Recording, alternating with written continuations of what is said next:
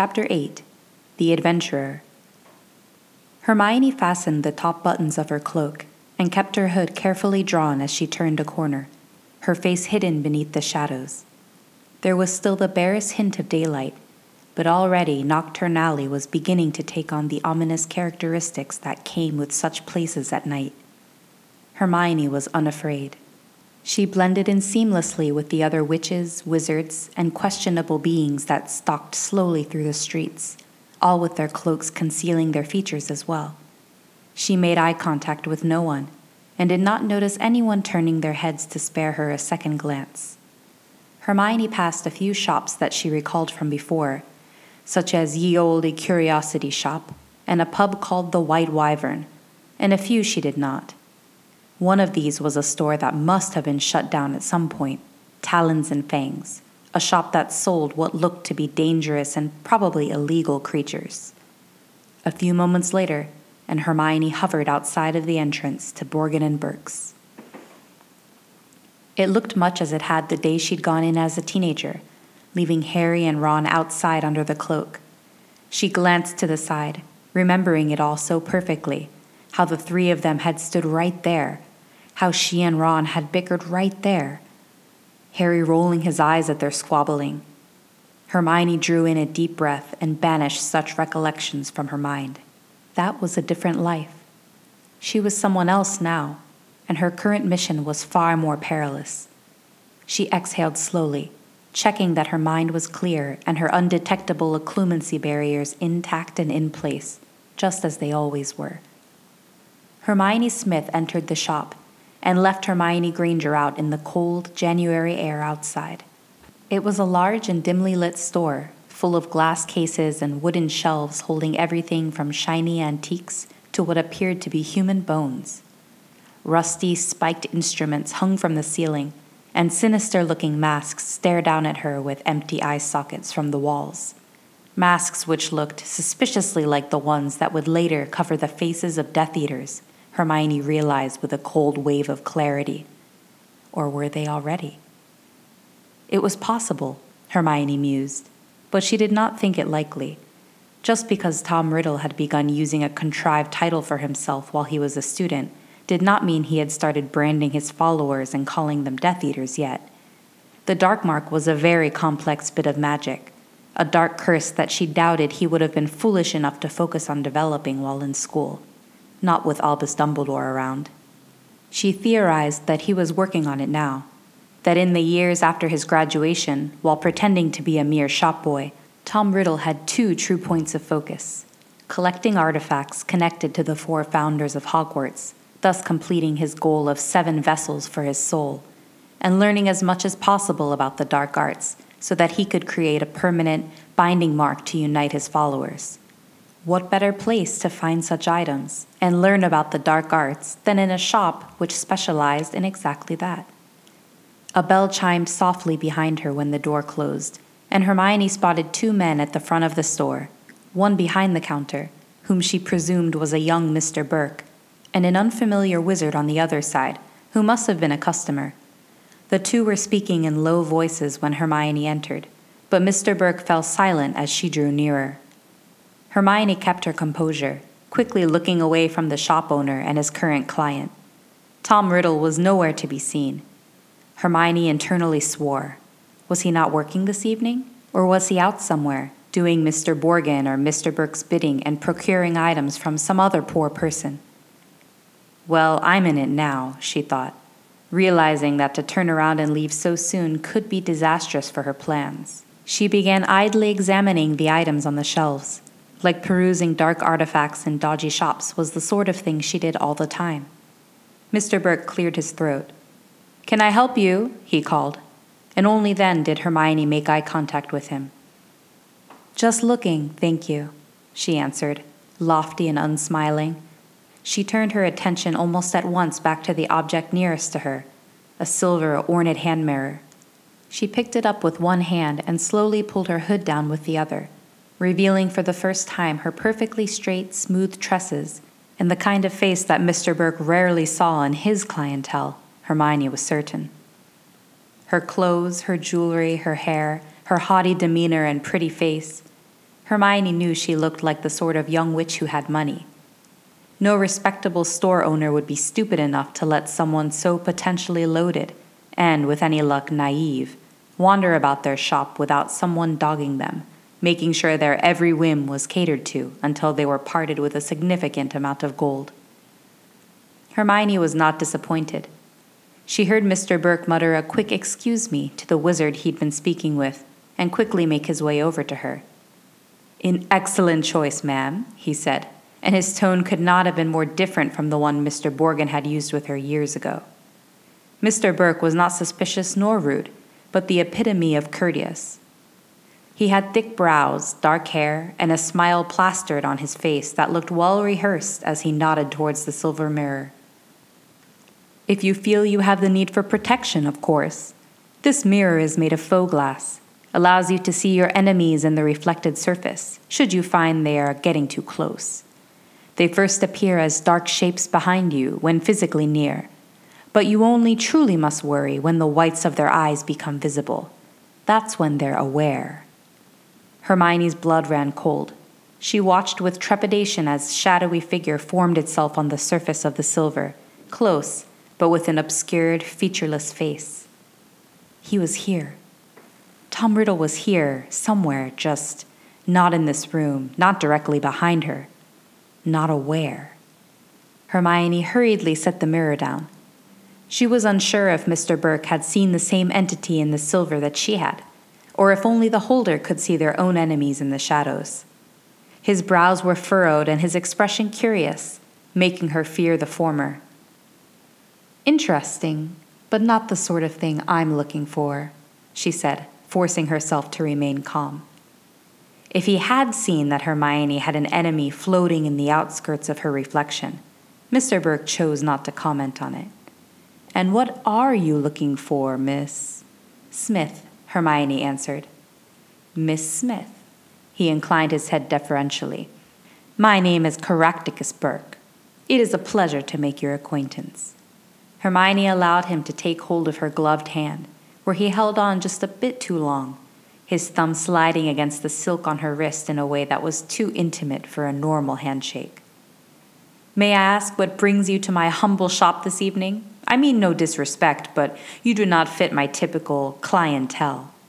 He gave her a wry smile, and the way his eyes darted down her frame made her internally scowl. As it was, she pretended to be used to such shamelessness no, I suspect I don't, she agreed dryly. I sought your store out, Mr. Burke, because my aunt has spoken very highly of your establishment, says she's acquired some of her most valued possessions here. I'm new to England, and she's been so dear to me, letting me stay with her, showing me around the city, and, well, I wanted to find some way to repay her for her kindness.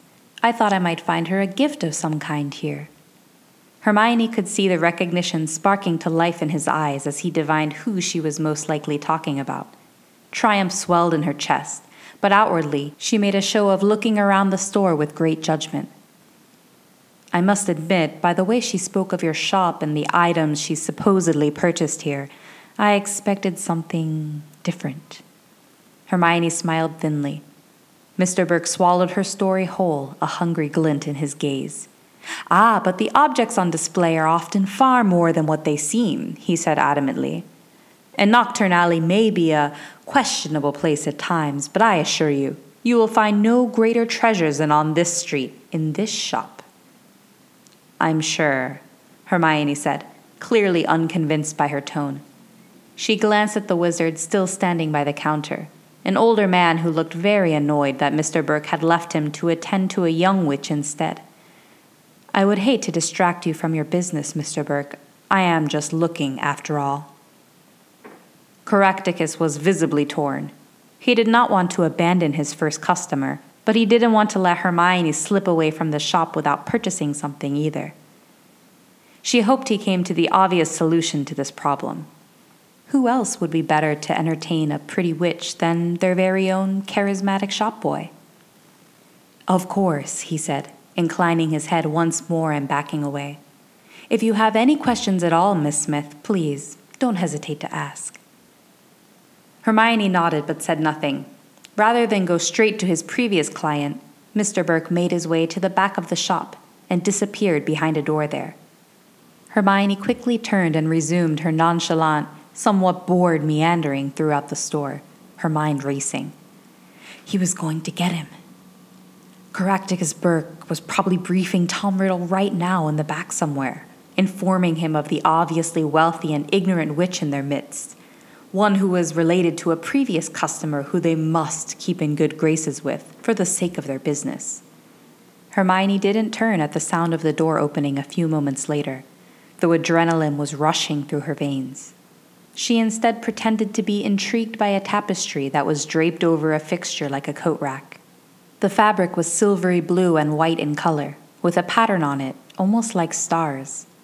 She was just about to reach out and touch it when she remembered herself.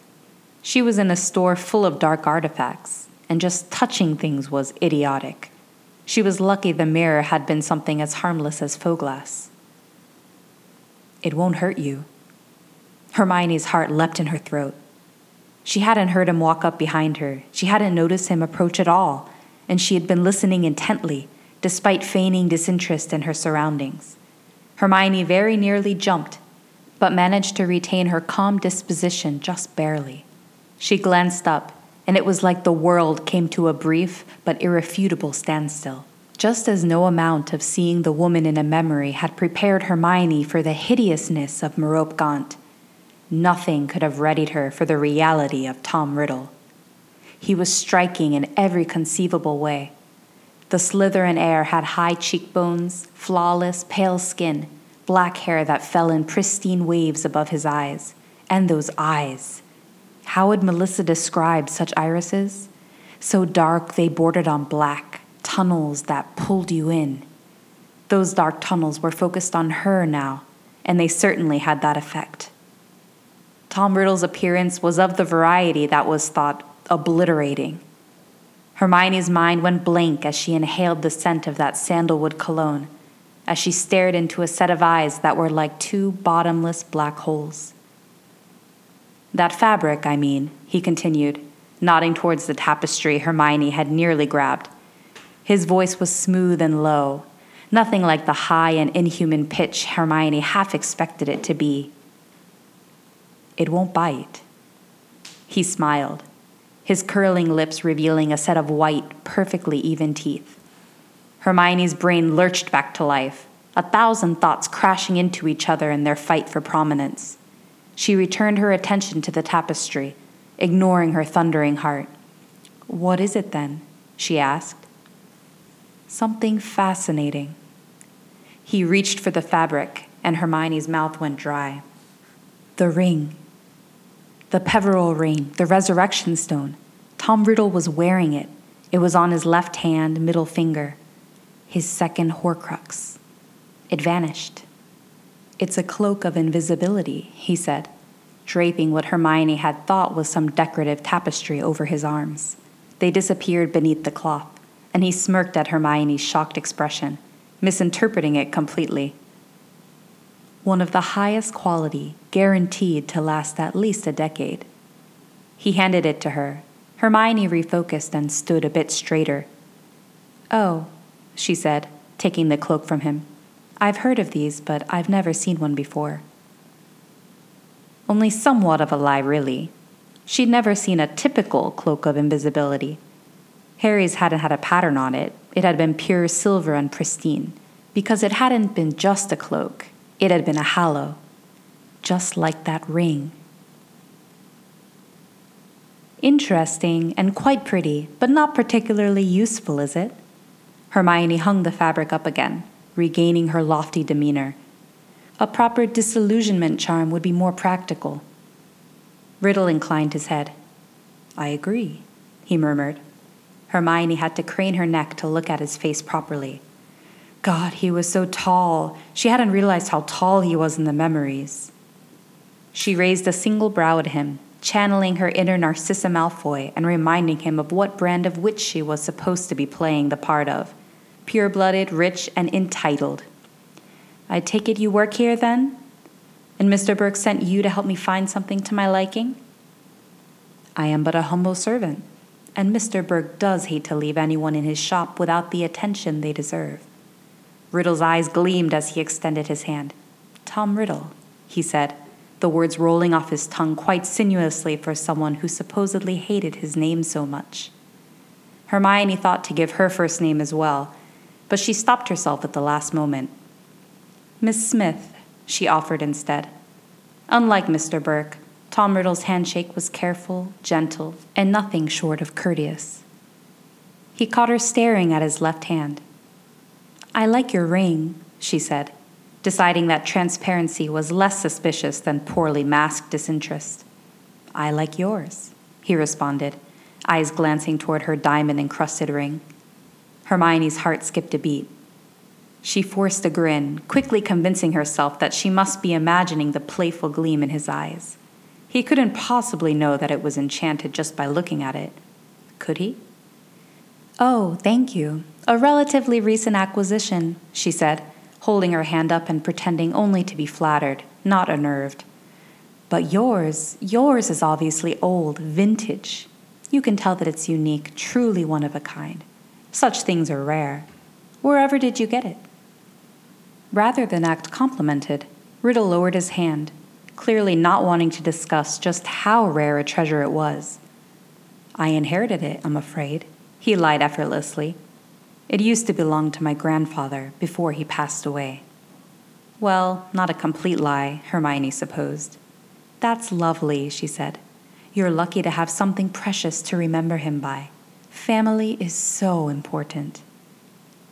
Yes, Riddle responded after a pause. He spoke again before Hermione could, carefully shifting the focus away from himself and onto her. Mr. Burke has informed me that you are new to England, he said. May I ask where you're from? America originally, but I've been traveling quite a bit over the past few years. I finally came to stay with my aunt here in London a few weeks ago. America? Riddle looked honestly curious. You grew up in the United States? New York City, born and raised, she replied looking away from him when she spoke and taking interest in a medium sized wooden box on a shelf, one with markings carved on its surface. And yet you have no accent whatsoever, as far as I can tell. Hermione glanced at him and grinned, prepared for this. I can't tell you how happy it makes me to hear you say that, she gushed as though making a great confession. My mother was from London, and I was very close to her. I thought her English accent made her sound so sophisticated, as did everyone else, truthfully. I emulated everything about her, especially the way she spoke. I even called her Mum rather than Mom. Hermione turned her attention back to the wooden box, eyes narrowing as she examined the markings there. Those are ancient runes carved into the surface, Riddle explained. They mean, beware, and something about greed and the lunar cycle. Riddle's eyes widened a fraction when Hermione lifted the box and began turning it, investigating it in earnest as she attempted to translate from the crudely drawn markings. She pursed her lips as she looked from one side to the other, thinking. Ancient runes were always at least somewhat difficult to decipher. It wasn't like reading a sentence one word at a time. One needed the whole picture before the message was clear. It can only be opened safely on the full moon, she said slowly, though that didn't explain the last symbols, nor a few on the first side. Just when Riddle opened his mouth to speak, she figured it out. Oh, unless it's opened by someone who only wants to place something in the box, but not take something out. She looked up at Riddle, her cheerful expression at having solved a puzzle quickly turning into one of apprehension. And what happens if someone with the intent of removing whatever's inside opens it on the wrong day? she asked. Riddle's face became blank. He was no longer smiling like the charismatic shop boy he was supposed to be emulating, but staring at Hermione with a thoughtful look in his eyes. We do not know, he said slowly. His lips slowly curled, bemused, and it was far darker than his previous smile. Buyer beware. Hermione set it down and shrugged like she was unimpressed. She began walking down the aisle, looking around at a few other items on the shelves. She could feel Burke's eyes following her as she moved, distracted once more from his own customer. I take it you've studied ancient runes extensively then, Riddle said, staying close to her. Yes, I took it for years at Ilvermorny, one of my favorite subjects. What's this? She pointed towards a polished golden sphere on a stand. An entrancing orb, he answered. Stare at it for too long, and the only way you can look away again is if someone calls your name. Hermione looked away so quickly that Riddle laughed. What a predicament she would be in if she needed to confess her true name just to be able to leave the damn shop. Another cursed object, she muttered. I'm beginning to sense a pattern here. It's no wonder Mr. Burke asked you to attend to me. Clearly, just looking in this store is a safety hazard. Riddle laughed again, a soft and charming sound. This is not the type of shop where people come to peruse the shelves casually, he said. Our typical clients come with a specific object in mind, or more often than not, to sell. Well, I'm not a typical client, Hermione said curtly. No, Riddle agreed, his voice lowering. That much is perfectly obvious. There was a beat of silence. Hermione looked up into his eyes and could see nothing there at all. You said you attended Ilvermorny, he continued after a moment, his voice politely interested once more. I'll admit that I know very little about that school. Did you enjoy it there? Oh, yes, Hermione said wistfully. Very much. It's the very best wizarding school in the world. Riddle's eyes narrowed slightly. I would venture to say that is a matter of opinion, Miss Smith. Hermione laughed. Of course, I expect that you're going to tell me that, what is it, Hogwarts is the best? She didn't wait for him to answer. Yes, my mother went there. She's told me all about it. How do you sit on a stool and have a ragged old hat tell you what house you should be in? Forgive me, Mr. Riddle, that sounds a bit crass. She turned and let her focus drift to a set of silver instruments which reminded her of dental tools. Enchanted utensils for the purpose of extracting extremely lethal venom from the bodies of magical creatures, he explained quickly. Beautiful and nearly indestructible tools, but unless you intend to harvest something like basilisk venom, there's hardly any use for them. Perhaps I intend to harvest some basilisk venom in the near future, Hermione murmured. She picked one up a small thin knife and twirled it in her fingers. She briefly entertained the notion that maybe she should buy something today after all. Then you best purchase a blindfold as well. Riddle's expression was perfectly composed. Hermione smirked. Or a rooster whose vocal cords are enchanted with an amplifying charm, she said, placing the silver instrument back in its place. Riddle chose not to respond to that. Instead, he once more shifted the topic back to Hermione. How do they sort in Ilvermorny then? he asked, if you find the idea of the sorting hat so crass. It's much more interesting, Hermione gushed. At Ilvermorny, you stand in the center of the Gordian knot on the floor of the entrance hall. There are four statues there, symbolizing the four houses, and they react if they want to. The crystal on the horned serpent's forehead will glow, the wampus will roar, the pukwudgie will raise its arrow, and the thunderbird will beat its wings. Which one wanted you? Hermione paused, turning to face Riddle with a slightly disdainful expression on her face. Nosy, aren't you, for a shop boy? There was the slightest tensing of his jaw before Riddle inclined his head again, slipping back into the role of subservient, innocent employee. My sincerest apologies, he murmured, eyes downcast. He acted so convincingly humbled that Hermione would have believed his charade without question had she not known better. But she did. It's quite all right, she carried on, acting unaffected. Ilvermorny is fascinating. As it happens, I was a rarity. More than one house wanted me. Three, in fact, all but the Pukwudgie.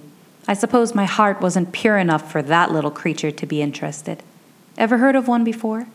They're a bit like house elves, Pukwudgies. Anyway, Hermione waved her hand flippantly, as though she were dismissing the importance of such creatures. The other three houses were all interested in me, and so I was able to choose. No hat whispering in my ear, telling me where I might fit in best. It was my decision in the end. Hermione looked down and checked her watch. Oh, look at the time, it's nearly six. She frowned and glanced toward the door. I'm afraid I must go soon. I have dinner plans. If you give me some idea of what kind of object you're looking for, I could help you find something suitable, Riddle offered. Hermione noticed Mr. Burke perking up from the other side of the store. His customer was now gone, and she was certain he was listening with rapt attention. Well, I was hoping to find something to use as a centerpiece for my aunt's new dining room table. It's just such a large, empty space, completely gone to waste. But I don't see anything here even remotely close to what I had in mind. I was hoping for something beautiful, not deadly. She sighed. I confess myself disappointed. Riddle's expression was unreadable. We do acquire new objects on a regular basis, he said. Perhaps we shall have something more to your liking soon. Hermione smiled but promised nothing. I must be going, she said instead. Here. Riddle procured a piece of parchment out of thin air. If Hermione weren't so determined not to be impressed by him, she might have reacted to such wordless, wandless magic. My card, just in case. He pressed it into her palm, and were she any other witch in the world, Hermione probably would have melted under his dazzling grin. He had abandoned being professional in favor of being flirtatious. But Hermione knew it was hollow, and neither tactic would work on her. In case I decide I would like tools to obtain basilisk venom or buy a mysterious curse box, she asked dryly, pulling her hand away and not taking the card. His eyes widened fractionally in surprise. Hermione doubted that Tom Riddle had ever been rejected in any manner, man or woman, professionally or flirtatiously. If I decide I require something like that, then I know where to find you, don't I? She smiled and took a step backwards. It was a pleasure meeting you, Mr. Riddle, she said, turning away from him and facing the door. She had just reached for the handle when he spoke again. Which did you choose? Hermione's lips twitched. She turned and looked over her shoulder. Riddle was standing there with his card still in his hand, his face an impenetrable mask of no discernible emotion. If three houses wanted you and the decision was yours, which one did you end up choosing, Miss Smith? There was something different about his tone. He had completely dropped any facade and was now asking from some place of interest that had nothing to do with his job. He was intrigued. Tom Riddle wanted to know this for himself. If you must know, Mr. Riddle, she said at length, I chose not the house which favors warriors and represents the body, nor the one which favors scholars and prizes the mind, but the house representative of that which is most powerful, yet least understood. She smiled when Riddle's head tilted to one side, waiting for an explanation. I'm speaking, of course, of the soul.